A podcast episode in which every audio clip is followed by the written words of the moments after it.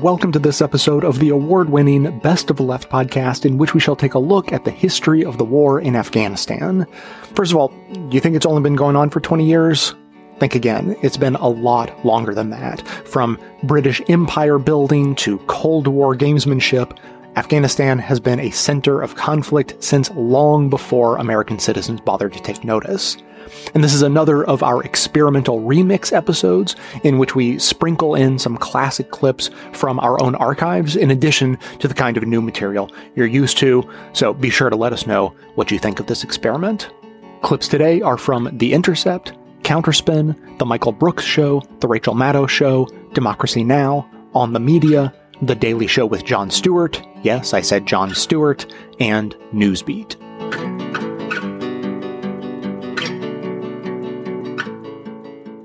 During most of the 1980s, the CIA secretly sent billions of dollars of military aid to Afghanistan to support the Mujahideen, or Holy Warriors, against the Soviet Union, which had invaded in 1979. During the past 18 months, the Mujahideen fighting inside the country have improved their weapons, tactics, and coordination.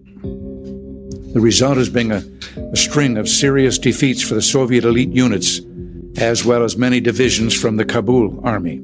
The U.S. supported jihad succeeded in driving out the Soviets, but the Afghan factions, once allied to the U.S., eventually gave rise to the oppressive Taliban and Osama bin Laden's Al Qaeda.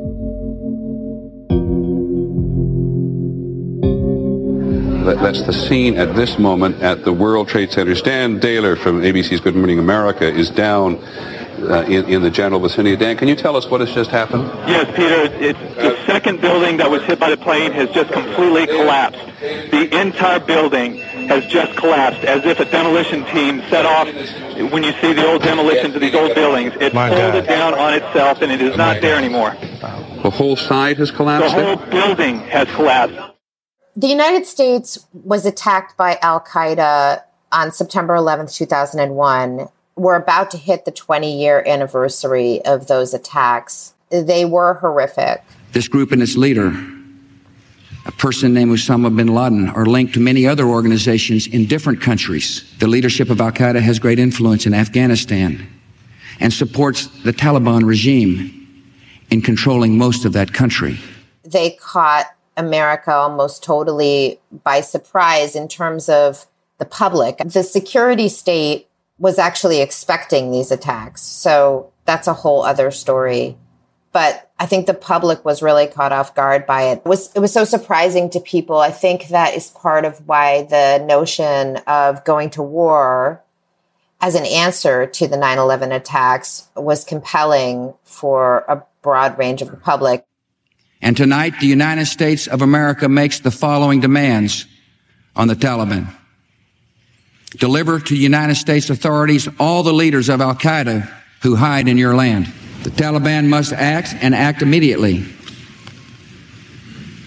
They will hand over the terrorists, or they will share in their fate. On my orders, the United States military has begun strikes against Al Qaeda terrorist training camps and military installations of the Taliban regime in Afghanistan. These carefully targeted actions are designed to disrupt the use of Afghanistan as a terrorist base of operations and to attack the military capability of the Taliban regime. What happened was essentially an invasion that should have been a, arguably a police operation ostensibly the, the US government went there to go after bin Laden and the Taliban who sheltered him. But what's really striking about what we're seeing now and actually the negotiation process that has been underway between the United States government and the Taliban in Doha for the better part of 10 years now is that there was an opportunity to have that kind of a negotiation in the first months after the invasion of Afghanistan in October 2001. And the response of the United States to that was we don't negotiate with terrorists. And so, you know, what's happening now is really painful to watch on a lot of levels. One reason that it's painful to watch is that tens of thousands of people have died who did not need to die in this war. And that's not even speaking about the other kinds of damage, the, the billions of dollars that have been spent. We have this military, we have this giant defense infrastructure that the people who are involved in that world and in that infrastructure, and there are many of them, need to feel relevant. They need to justify the gigantic budget that we have for these kinds of operations and for our military. And it just it feels so wasteful and heartbreaking um, to think that this was this was kind of really a chance for people to spend money and play with their toys.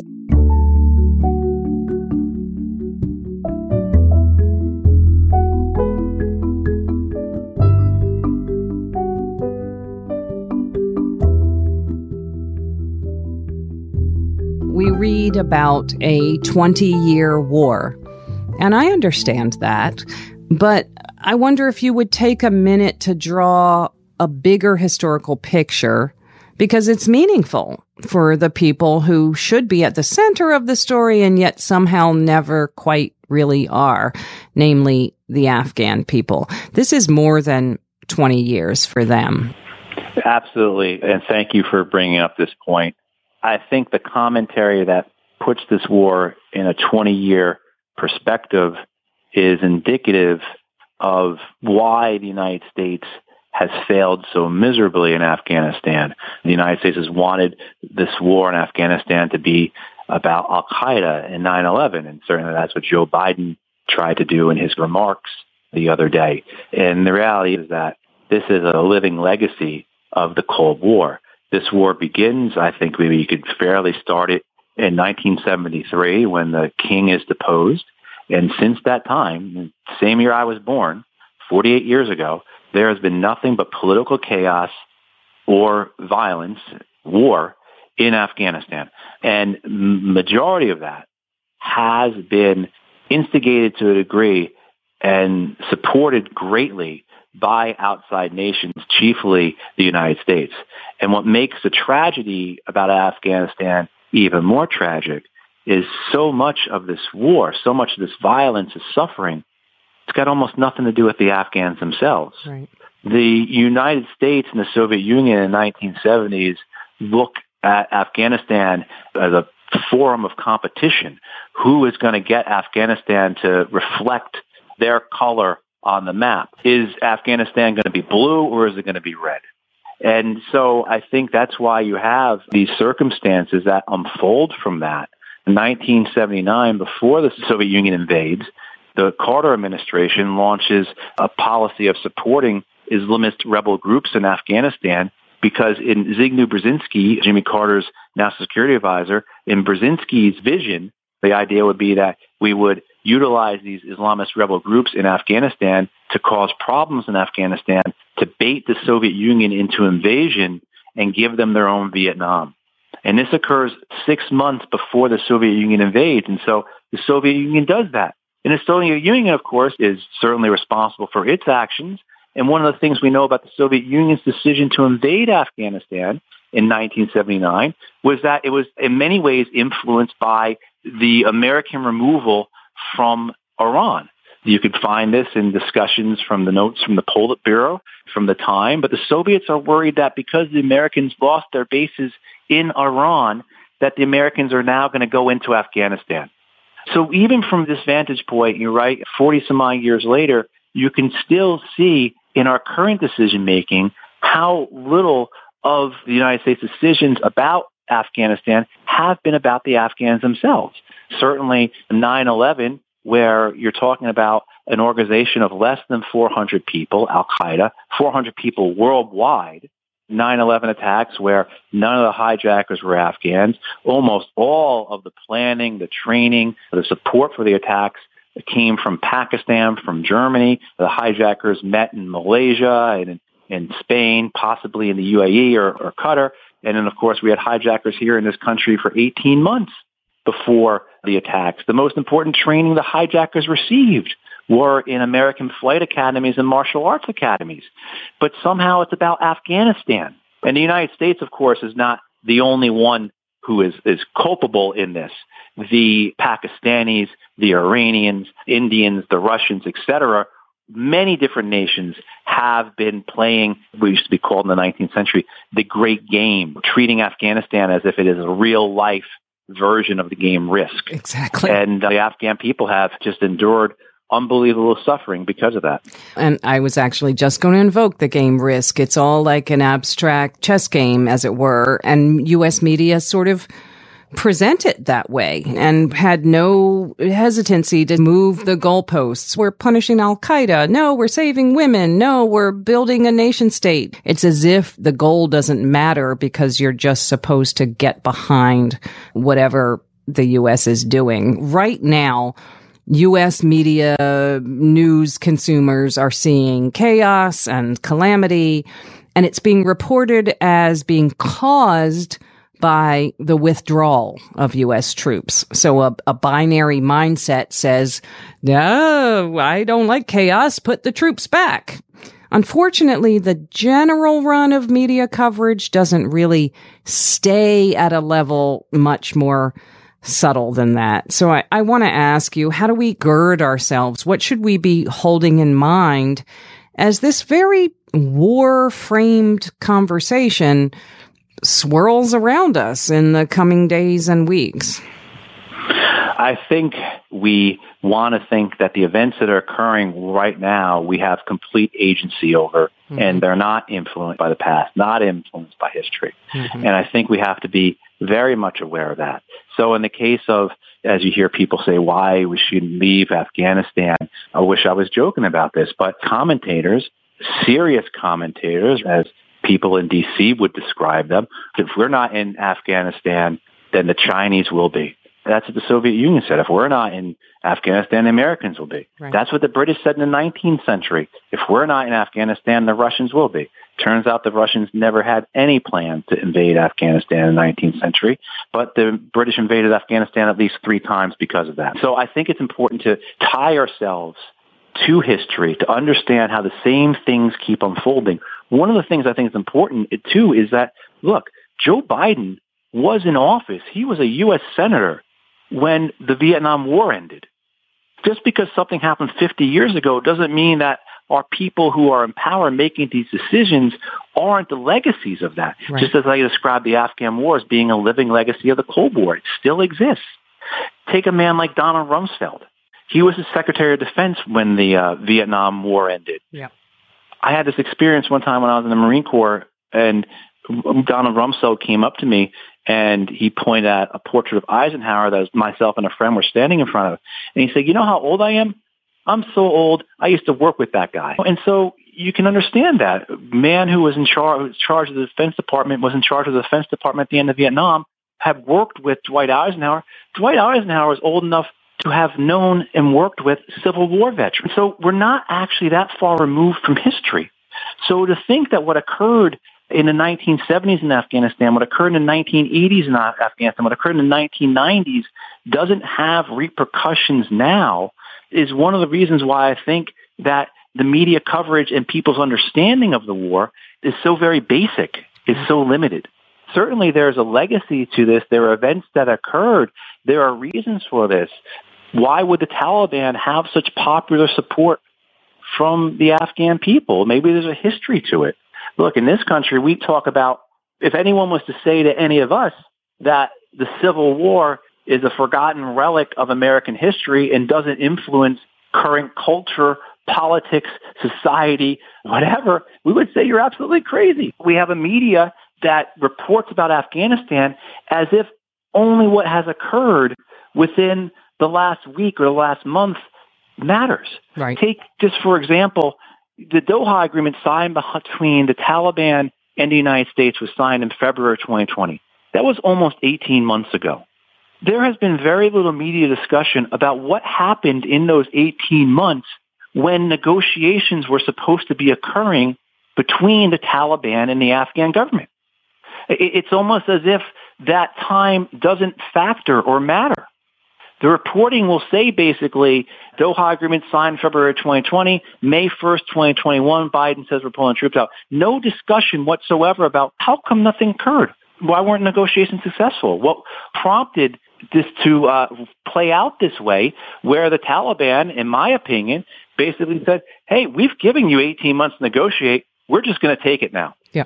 And as well as too, just that type of discussion where the Taliban have agency, where the Taliban need to be understood as an army and a political organization that is not the narrative we have of these troglodytes in caves.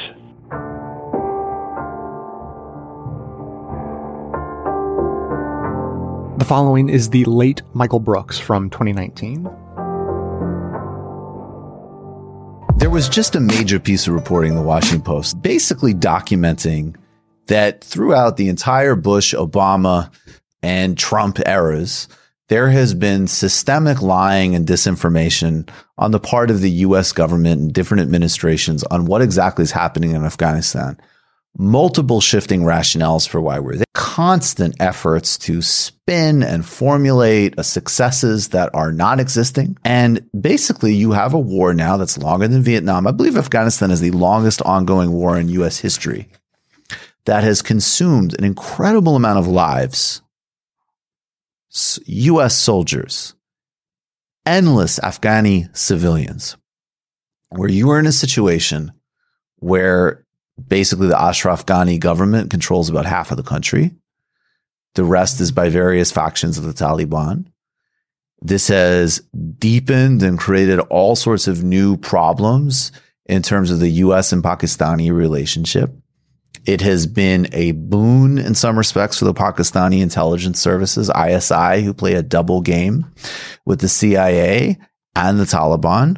Everybody should read Steve Coll's Directorate S book.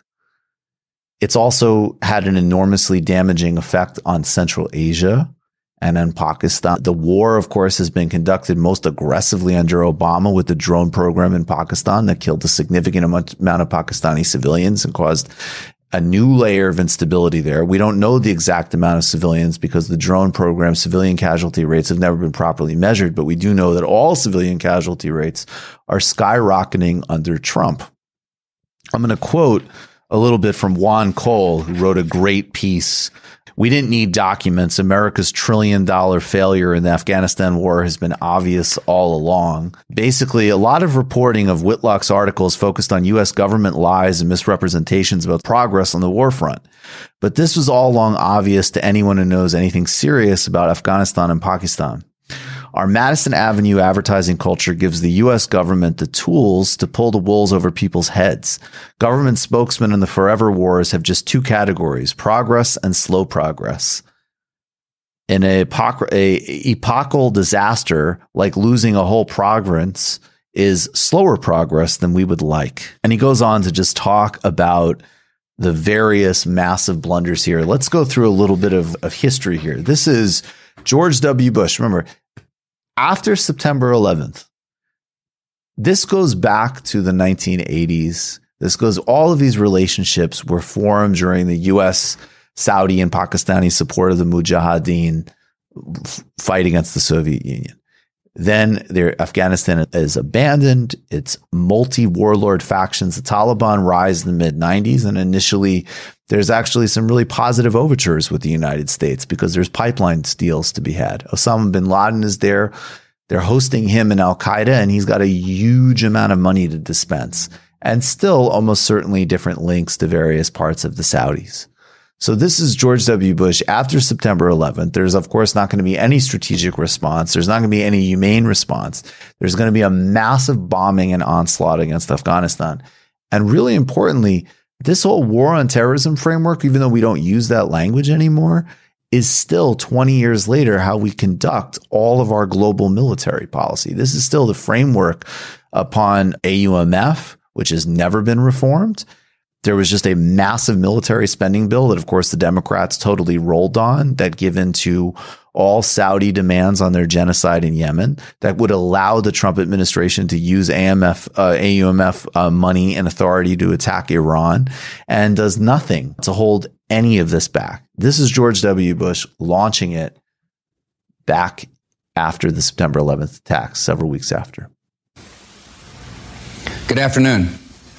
On my orders, the United States military has begun strikes against Al Qaeda terrorist training camps and military installations of the Taliban regime in Afghanistan. These carefully targeted actions are designed to disrupt the use of Afghanistan as a terrorist base of operations and to attack the military capability of the Taliban regime.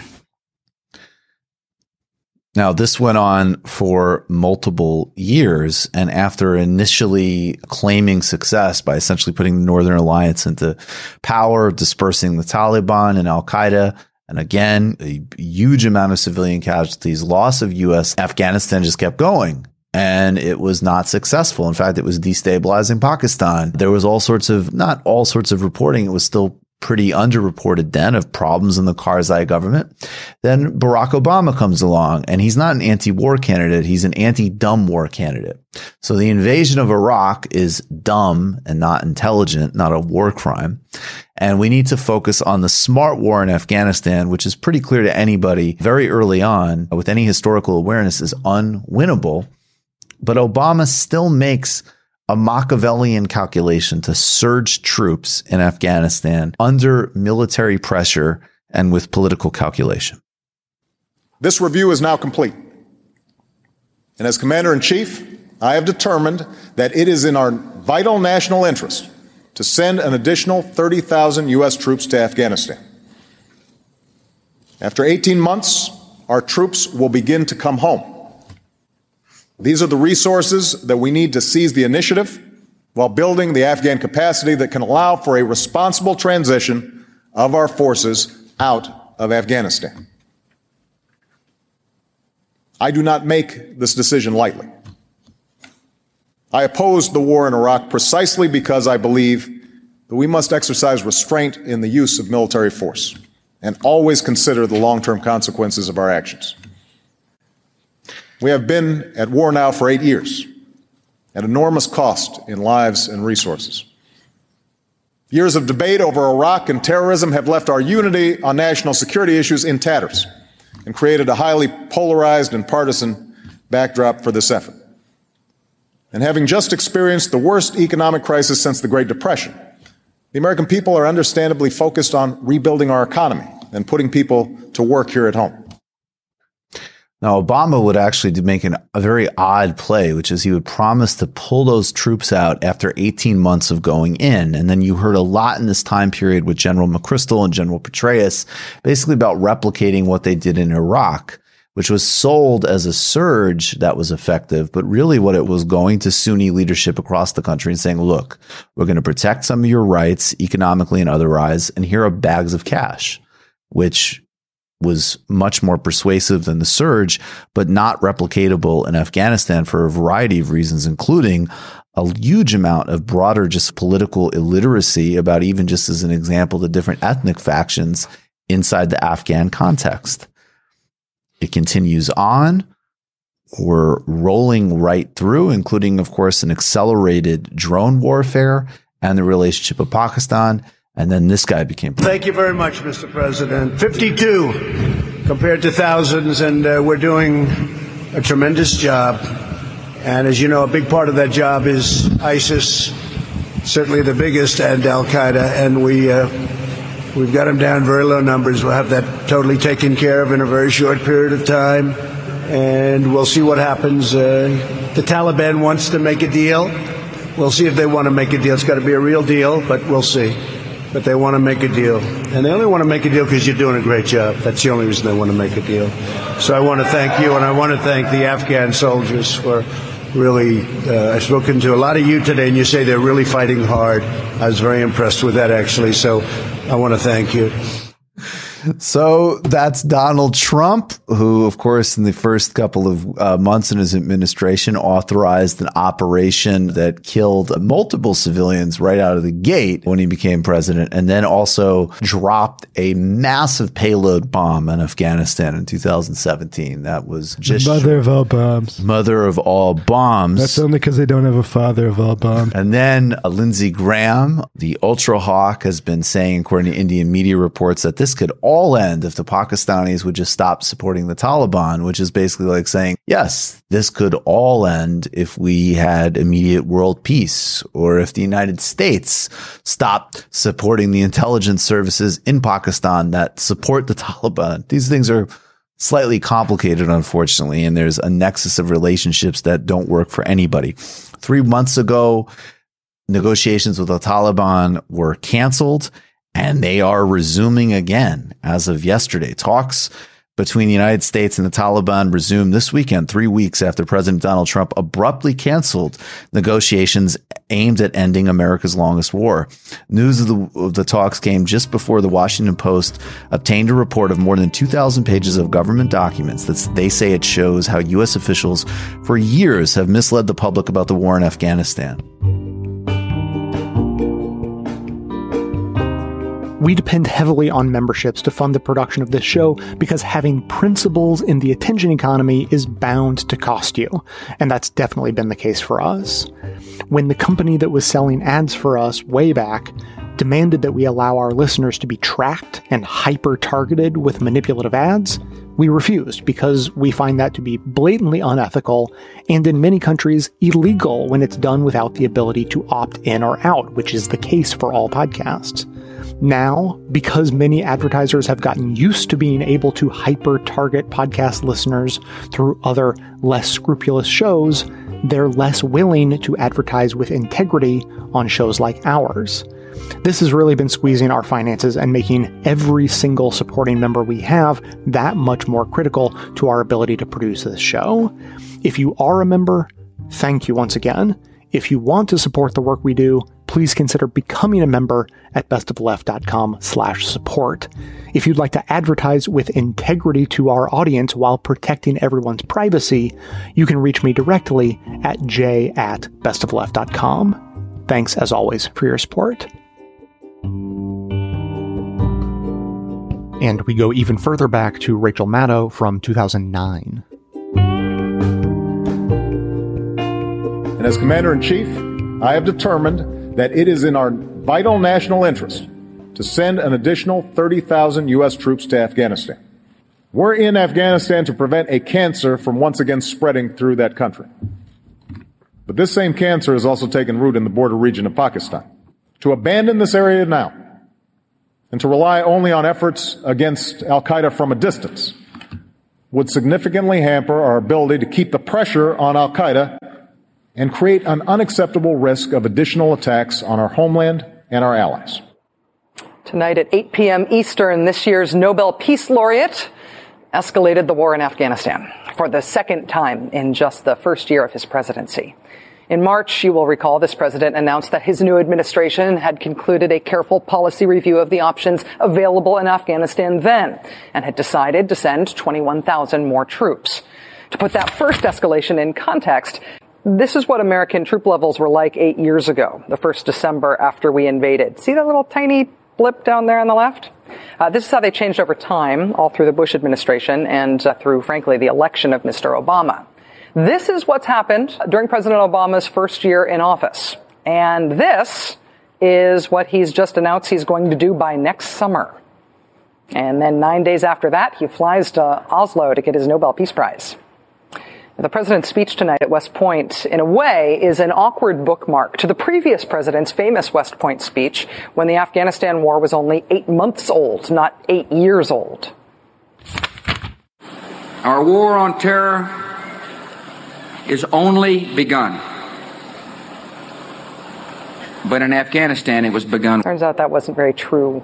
And eight years later, the next president is stuck explaining his choice among all the frankly pretty bad options available to fix Bush's supposedly begun war. But President Bush bragging at West Point about how awesome he thought things had gone in Afghanistan at that point is not what that speech is remembered for. President Bush bragged in a lot of places about how awesome he thought things had gone in Afghanistan, even as both Osama bin Laden and Mullah Omar, the leader of the Taliban, not only survived, but survived unscathed and stayed in business as militant leaders, just now relocated eastward slightly. If Omar went from Kandahar to Quetta in Pakistan, that means he moved slightly less than the distance between Wichita and Topeka. No, President Bush's West Point speech is remembered not because he was uniquely wrong in his comments there about Afghanistan itself. He was wrong a lot about his comments about Afghanistan itself. That speech is remembered because it was at West Point where he unveiled what may have been the single most radical thing about his presidency. Do you agree with the Bush doctrine? In what respect, Charlie? The Bush. Well, what do you what do you interpret it to be? His worldview. The Bush doctrine, enunciated September 2002, before the Iraq War. President Obama tonight spoke at the site where President Bush unveiled the Bush doctrine. The proclamation that the United States would no longer reserve the right just to wage war against countries or forces that threatened us, but that we would wage war to stop the emergence of threats in the future. If we wait for threats to fully materialize, we will have waited too long. The war on terror will not be won on the defensive. We must take the battle to the enemy, disrupt his plans, and confront the worst threats before they emerge. We must confront threats that might happen someday. And thus was born not only the justification for, in the name of 9-11, attacking a country that had nothing to do with 9-11, but also the maximalist Bush doctrine concept of America at war globally, indefinitely, against anyone at our own discretion. Our security will require transforming the military you will lead. A military that must be ready to strike at a moment's notice in any dark corner of the world. We must uncover terror cells in 60 or more countries. All nations that decide for aggression and terror will pay a price. The Bush Doctrine was probably the single most radical thing about the Bush presidency because it dropped the requirement that the United States actually be threatened before we'd start a war with someone. Instead, saying that if we just thought we might be threatened sometime in the future, that would be justification enough for us now to start a war. It is a really radical concept if you think about it, not only about war, but about us, about America. And it may have survived the Bush presidency. President Obama tonight explaining his second escalation of the war in Afghanistan, announcing that the 32,000 Americans who were in Afghanistan when he took office will become 100,000 by next year. A war reborn in what the president is describing as his own image, his own strategic terms, but which is justified fundamentally by what sounds like the Bush doctrine. The administration admitting that we are not actually threatened now as a nation by Afghanistan. Obviously, uh, the good news that Americans should uh, feel at least good about in Afghanistan is that the Al Qaeda presence is uh, very diminished. The maximum estimate is uh, less than 100 uh, operating in the country, no bases, no ability to launch attacks on either us or our allies. No ability to attack us or our allies. Afghanistan poses no threat to us. And yet, our war there is being doubled and tripled in size. Why? It's because we think there might be a threat from Afghanistan in the future if a safe haven for terrorism there reemerges in the future. In other words, if we wait for threats to fully materialize, we will have waited too long. We must take the battle to the enemy, disrupt his plans, and confront the worst threats before they emerge. Is the massive escalation of the war in Afghanistan announced tonight President Obama's own implementation of the preventive war Bush doctrine that Sarah Palin couldn't understand and that no one's really been able to justify. This war is not about threats to the United States from Afghanistan. To the extent that it is justified by preventing threats to us from emerging from Pakistan sometime in the future, that's preventive war. That's the Bush doctrine in all its Orwellian extremism. To the extent, though, that this war is not about some potential future threat, but a real current one, like the president described tonight. A current one that, he didn't say it bluntly, but he meant it, one that exists in Pakistan, to the extent that our 100,000 troops in Afghanistan are there simply to backstop and contain the real war against the real threat next door in Pakistan, then tell me this. How are we fighting our war in Pakistan? We're fighting it using the CIA, which effectively uh, functions as a fifth secret branch of the U.S. military.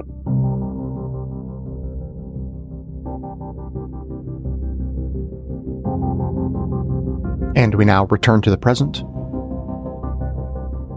I'm Amy Goodman with Nermeen Sheikh as we continue to look at the situation in Afghanistan and the U.S. withdrawal. On Wednesday, President Biden defended uh, his handling of the withdrawal in an interview on ABC News with George Stephanopoulos.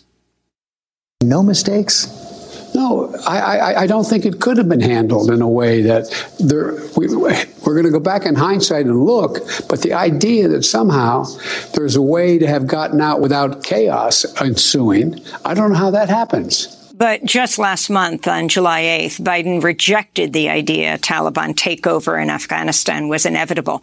Several top Democrats have vowed to probe Biden's Afghanistan exit strategy. A report from the Special Inspector General for Afghanistan Reconstruction said the U.S., quote, struggled to develop and implement a coherent strategy over the last 20 years. In 2020, while on the campaign trail, then candidate Biden acknowledged U.S. officials had lied to the public about the war in Afghanistan. For more, we're joined by Craig Whitlock, investigative reporter for the Washington Post, long covered Afghanistan, the author of the new book just out, The Afghanistan Papers, a secret history of the war. It uh, goes beyond Biden to look at how the past three presidents, um, Trump, Obama, and George W. Bush, deceived the public year after the year about the longest war in U.S. history. Welcome back to Democracy Now, Craig. The whole debate and congressional Congress now saying they're going to look at this exit strategy obscures what the U.S. did in Afghanistan for the past 20 years. And that's what you so deeply look at in the Afghanistan papers. First, describe what they are. The Afghanistan papers are hundreds of interviews, notes and transcripts of interviews that the Special Inspector General for Afghanistan had conducted with key officials who played a, you know, important roles in the war over 20 years. Uh, these were documents that uh, were not made public until the Washington Post had to sue the government to obtain them under the Freedom of Information Act.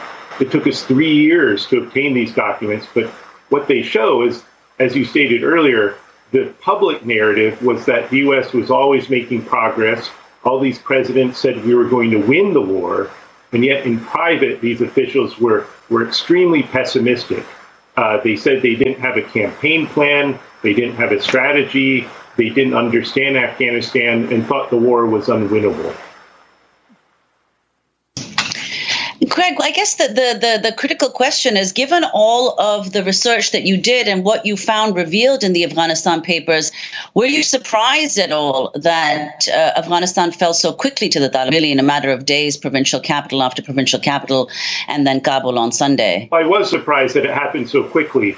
Uh, that said, I think it was pretty obvious that the Afghan government really didn't have any popular support or very little. It's certainly been well documented that the Afghan security forces, the army and the paramilitary police, had real problems that the U.S. government had tried, had spent more than $85 billion to train and equip this force, and yet it, it was barely functioning at the end.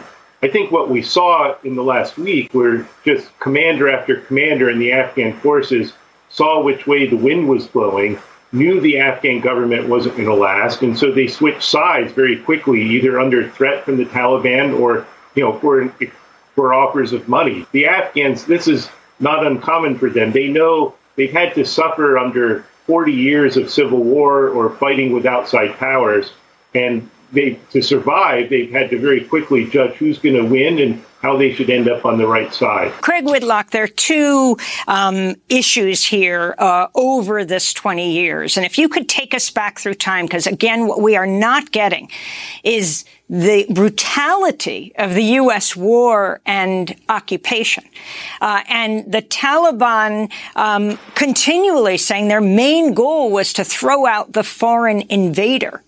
Um, talk about what the U.S. covered up then there's the issue of the corruption of the government and the U.S. involvement with that, the Afghan government. But the record of the massacres, um, the working with warlords, the oppression caused by the occupation. Yeah, it's a pretty, it's not a pretty history, the U.S. involvement in Afghanistan. As you mentioned, involvement with the warlords. Part of the problem was that the population of Afghanistan saw the United States as allying itself with warlords who had who had pretty brutal records during the 1990s and certainly a, a long and deep history of corruption. And here was the United States partnering with them uh, and frankly spending billions of dollars on the Afghan government, which went into the warlords' pockets. The population didn't see the United States as bringing democracy and equal rights to Afghanistan. They saw them as propping up uh, a corrupt and illegitimate government. The Taliban certainly has a, a, very brutal record. I don't mean to minimize that in any regard, particularly how they treat women and girls. But in the end, many Afghans, particularly in rural areas, uh, said, look, we don't like the Taliban, but we really hate our own government. At least the Taliban, we see them as Afghans. Uh, they're, they're more sympathetic to our religious beliefs, and you know they're not here to help with the foreigners. So I think in the end, a lot of people saw the Taliban as the lesser of two evils. And let's go back to the very beginning, right? When George W. Bush invaded Afghanistan, uh, in that period when Rumsfeld was the defense secretary, you had the Taliban saying they would surrender in December um, uh, if just uh, Mullah Muhammad Omar was allowed to live with dignity in Kandahar, where they established the Taliban. Uh, Rumsfeld said no. Um, you have even before that in October when uh, Afghanistan said we will hand over Osama bin Laden. Bush said no. I do think the Taliban offers to hand over bin Laden were maybe a bit overstated. They, they had many opportunities to do that, and I think they weren't sincere. The question I think you're raising, which is an important one, is there were opportunities to try and bring the Taliban into the fold after the U.S. invasion in 2001. Uh, the Taliban government was toppled relatively quickly, but in retrospect, that was the moment to try and bring these factions together in Afghanistan to try and have some kind of stable consensus of a political system. Instead, the United States thought it had won a clear cut military victory. It thought it had not just defeated the Taliban, but vanquished them uh, it lumped them together in the same boat with Al Qaeda as terrorist groups, and so it just saw no need to negotiate with them. The problem was that over time, the Taliban gradually came back because, unlike Al Qaeda, they were really woven into the fabric of Afghan society. This wasn't a group you could eliminate, you could vanquish. They had too much support in certain parts of the country. And I think that was the, the miscalculation the Americans made from the beginning was the need to bring stability to Afghanistan, you had to bring all the actors into the fold. We're talking to Craig Whitlock, and he's author of the new book, The Afghanistan Papers. Um, the Intercept reports, Craig, that military stocks outperformed the stock market overall by 58% during the Afghanistan war, including Boeing, Raytheon, Lockheed Martin, Northrop Grumman, and General Dynamics. Quote, from the perspective of some of the most powerful people in the U.S., the Afghanistan war may have been an extraordinary success, notably the boards of directors of all five defense contractors um, in Afghanistan. Um, uh, if you can talk further about the U.S. poured, and I'm sure it's much more than this, um, the LA Times saying at a cost of $83 billion, Afghan security forces collapsed so quickly and completely. The ultimate beneficiary of the American investment has so quickly and completely uh, turns out to be the Taliban. So the U.S. knows exactly what they have. In the Afghanistan papers, what did you find in the relationship of military contractors also driving this war forward? It wasn't just Bush. It was Obama, then Trump.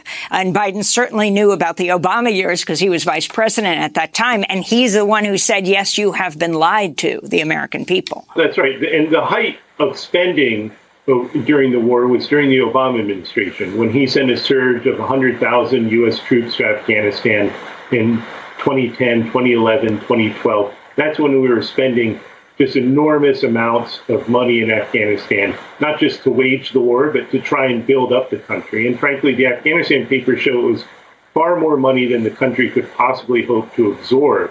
It just didn't have the capacity to use all this money. A lot of the money was also siphoned off by corruption, uh, by Afghan warlords, uh, by defense contractors. And by defense contractors, that could be anything from major American contractors who were profiting off the war to local contractors in Afghanistan, international ones that supplied supplies, ammunition, food, transport. The war was a very expensive war to wage in a landlocked country halfway around the world. And the United States spent more than a trillion dollars on its operations there.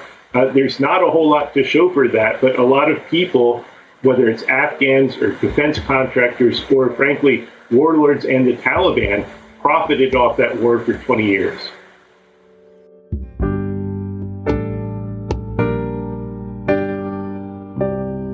The following is on the media from 2019.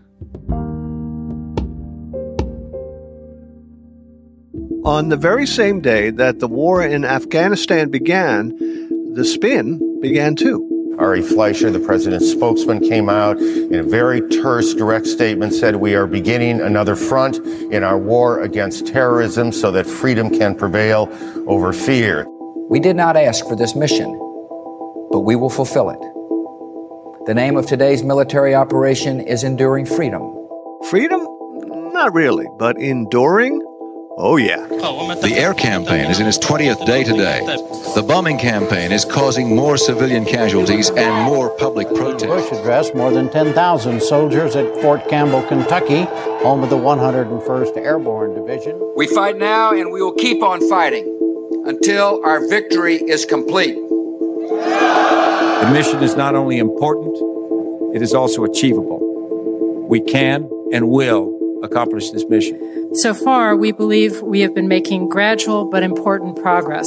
Progress has been made uh, to try to advance uh, security. Defense Secretary Robert Gates says progress in the war with Afghanistan is exceeding his expectation. We can say with confidence that America will complete its mission in Afghanistan, and by the end of next year, our war in Afghanistan will be over.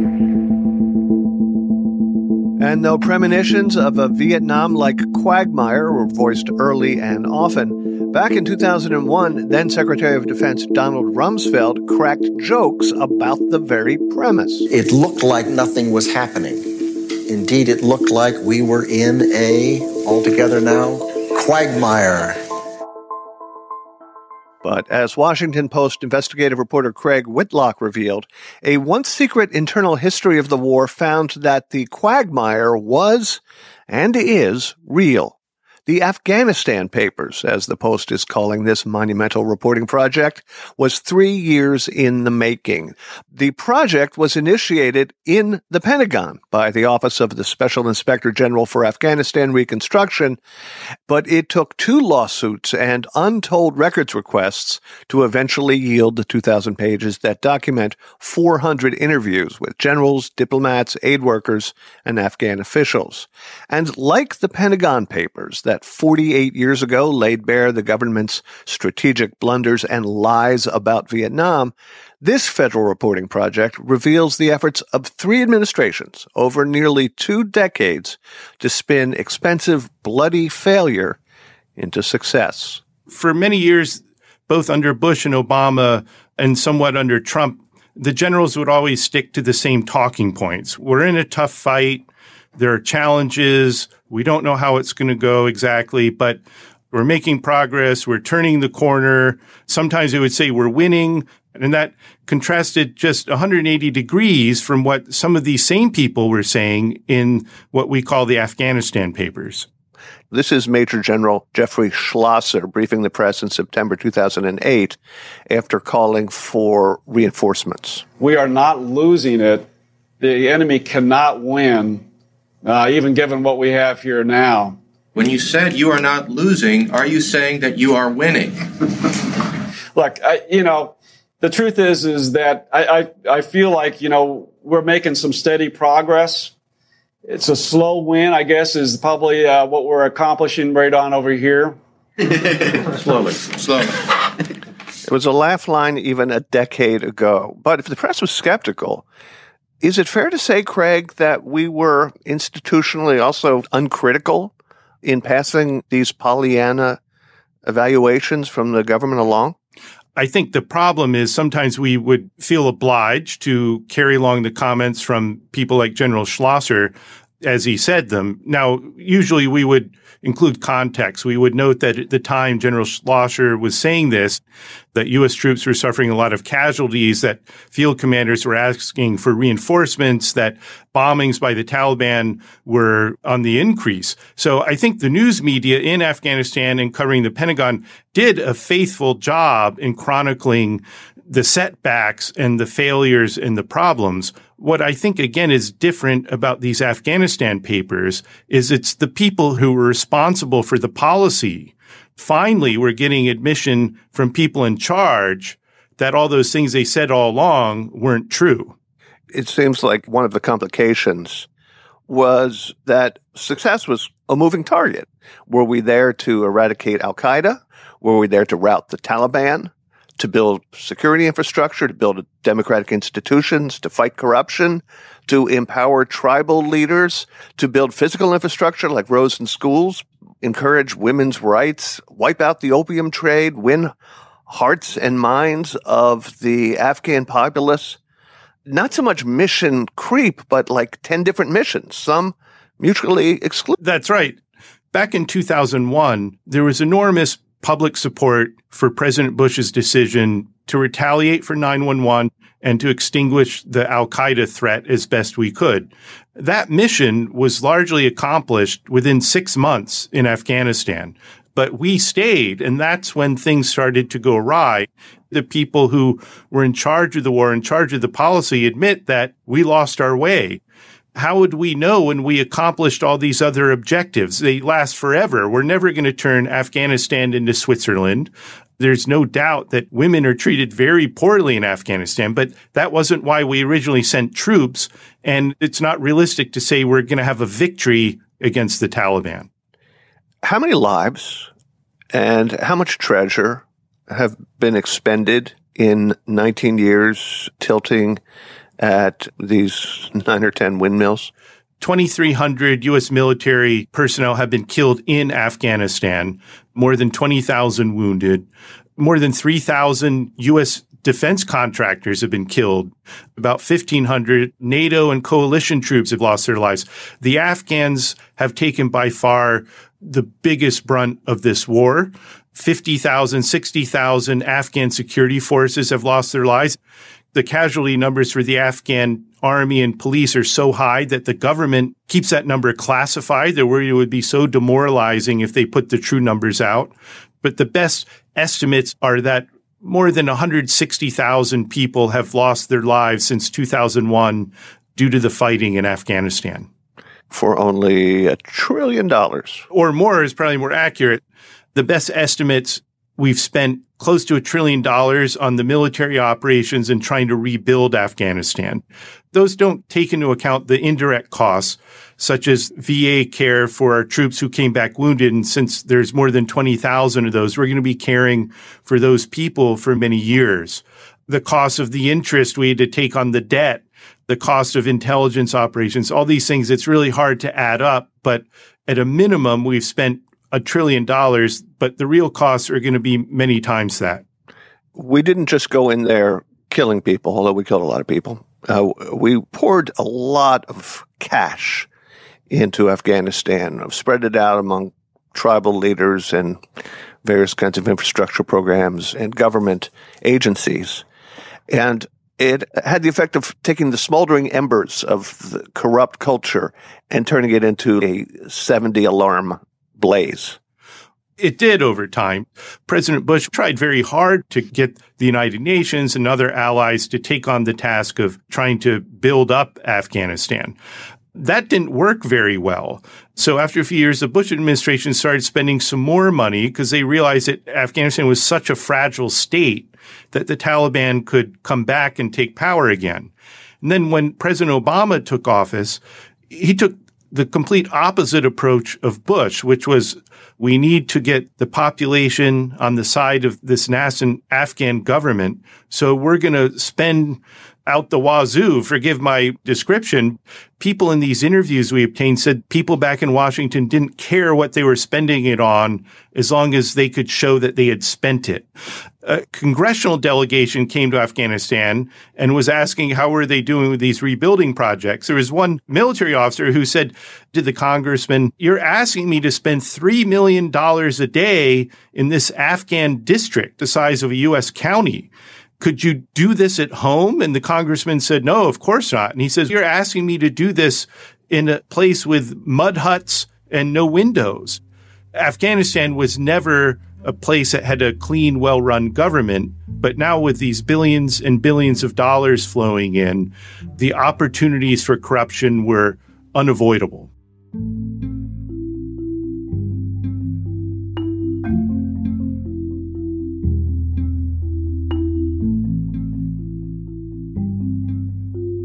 And back once again to the present. Spencer Ackerman, talk about the role the U.S. war and occupation, the brutality of the U.S. airstrikes, the torture at Bagram, the night raids played in gaining new recruits for the Taliban. The United States tends not to attribute its brutality to any of the circumstances that it comes to bemoan when they manifest in the world. And Afghanistan is certainly a tragic example of that.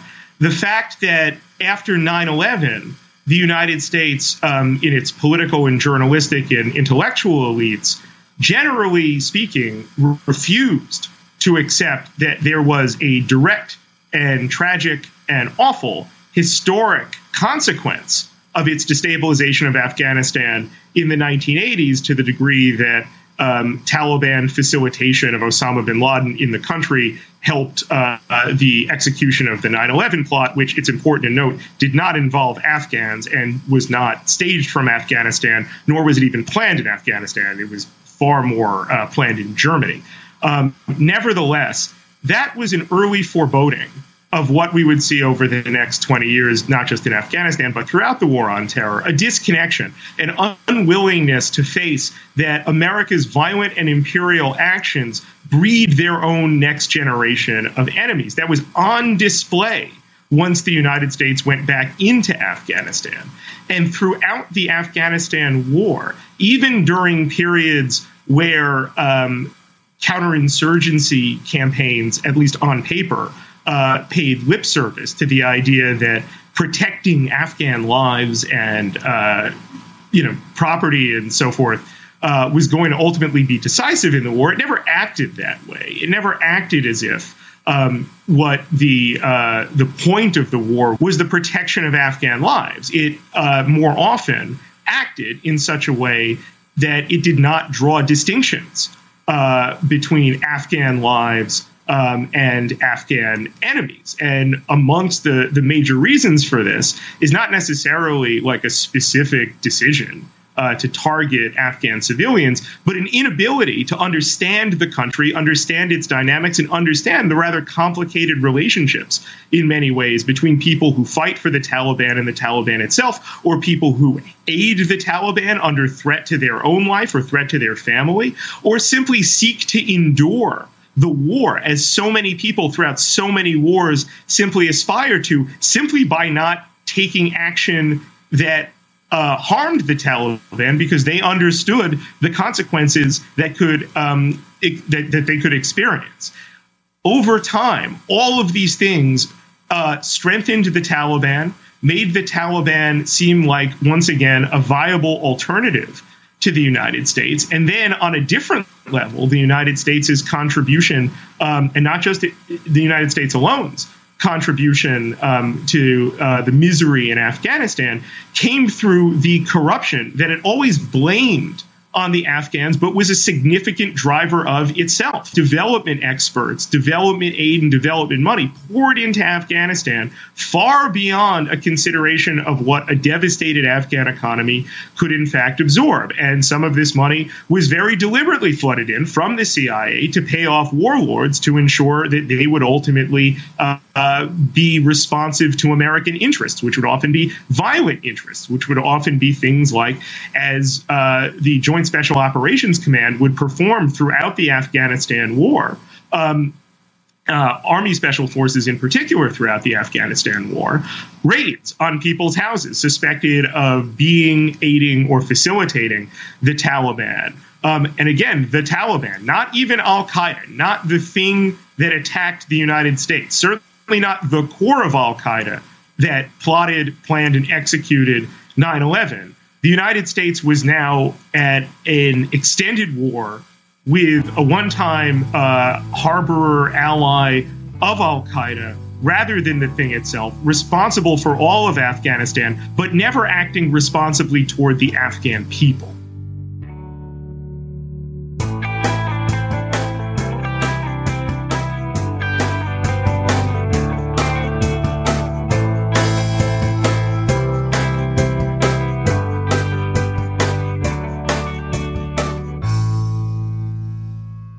We've just heard clips today, starting with The Intercept laying out some history of meddling in Afghanistan.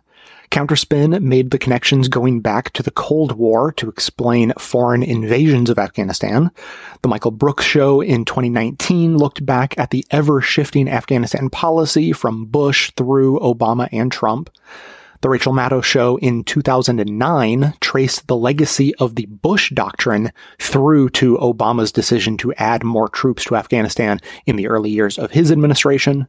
Democracy Now! looked back at the Afghanistan papers, revealing the decades of lies about the execution of the war in Afghanistan on the media in 2019 reported contemporaneously on the Afghanistan papers, and Democracy Now! explored the role of the destabilization of Afghanistan over decades, helping to create the next generation of anti-American fighters. That's what everyone heard, but members also heard bonus clips from The Daily Show with Jon Stewart back in 2009, who drew a direct comparison between the surge of 30,000 troops directed by Bush and Obama's speech years later explaining his rationale for making the exact same decision. And Newsbeat in 2019 discussed the tradition of misleading the public on the war and the abdication of the duty of members of Congress to put an end to it. To hear that and all of our bonus content delivered seamlessly into your podcast feed, sign up to support the show at bestofleft.com slash support or request a financial hardship membership because we don't make a lack of funds a barrier to hearing more information. Every request is granted, no questions asked. And now, we'll hear from you.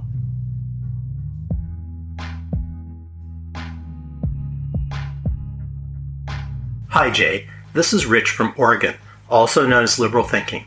I represent a strong progressive view within the Democratic Party. Bipartisanship is often presented as good politics. It might be in limited situations. However, bipartisanship is bad for our country. The idea of bipartisanship is that Democrats should work with Republicans in Congress to get things done. The problem is that the Republican Party is not a legitimate political party. They don't have the good of the country at heart. Virtually every major effort by that party is designed to exploit the American people for profit and power. By definition, any work we might do with the Republican Party undermines our country. Nevertheless, I would be interested in working with Republicans once the Republican Party is thoroughly reformed. Reform would mean their party would want what's best for the country. How would we know they have truly reformed? The Republican Party would, for example, acknowledge that global warming is an existential threat to our lives and that it is caused by human actions, primarily the burning of fossil fuels. The party would then put forward a realistic plan to combat global warming and take active steps to get that plan adopted by our government and implemented by society. The Republican Party would, for example, acknowledge that everyone has a right to proper health care. The party would then put forward a realistic plan for fair, affordable, and universal health care in the United States. The Republican Party needs to take similar steps on other important issues to show that they have the good of the country at heart. They would demonstrate a commitment to democracy, the rule of law, and human rights. Until that time, I don't want to hear Democratic politicians plug bipartisanship. But what we see are people like Joe Manchin, who continue to support rules in the Senate that prevent a simple majority of senators passing legislation. Beginning on the 15th of September, unless Manchin has changed his position on the filibuster, I plan to start a movement to oust him from the Democratic Party. This is a controversial move, but Manchin has failed to get meaningful legislation passed on a bipartisan basis, and his intransigence on the filibuster is sinking Democratic efforts to secure our democracy. Without substantial reform, voting rights legislation will die in the Senate. We cannot afford to allow one or two Democratic senators to stall this important legislation. But if we don't reform the filibuster now, Republicans will prevent the Democratic majority from passing vital legislation at this critical time. Unfortunately, Joe Manchin is not alone in his efforts to delay voting rights until it's too late. He's aided right now by the president, who ran on the platform of bipartisanship. It is Joe Biden's support for bipartisanship that gives Joe Manchin cover to delay filibuster reform. We need to push Mr. Biden to change his stance on bipartisanship. It was always a bad idea, and it is now undermining his presidency and democracy in America please ask your Democratic representatives in Washington to renounce bipartisanship and get behind Democratic efforts to protect voting rights and pass other popular legislation. Well over 95% of American voters want to maintain democracy in the U.S. That is the overwhelmingly popular position. Our politicians should support it as well. You can find posts by liberal thinking on the filibuster, bipartisanship, and other topics on dailykos.com in the All Daily Kos Progressives group. Join our group and make your own contributions. We'd love to hear from you. Thank you, Jay, for posting the sound clip for your listeners. I'm glad you included this in your awesome work.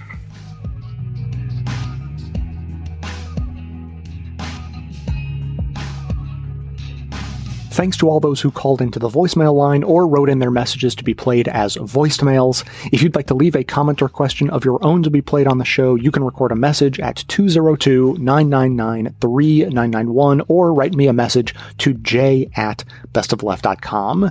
So we just heard from Rich and, and he said lots of uncontroversial things about the need to have democracy and how politicians should also be in favor of democracy.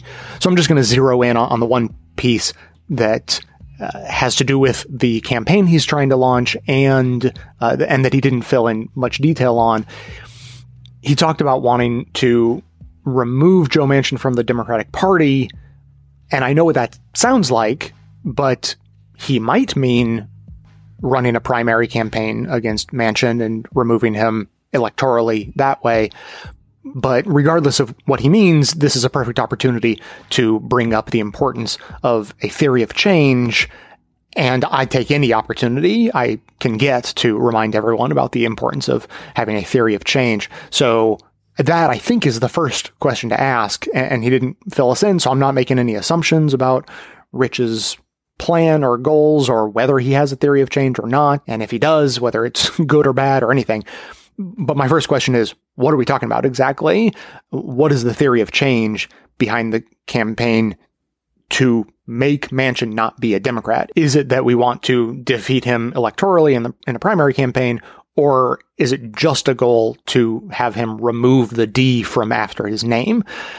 And depending on the answer to that question, there's a whole cascade of further questions about, okay, then what will then happen?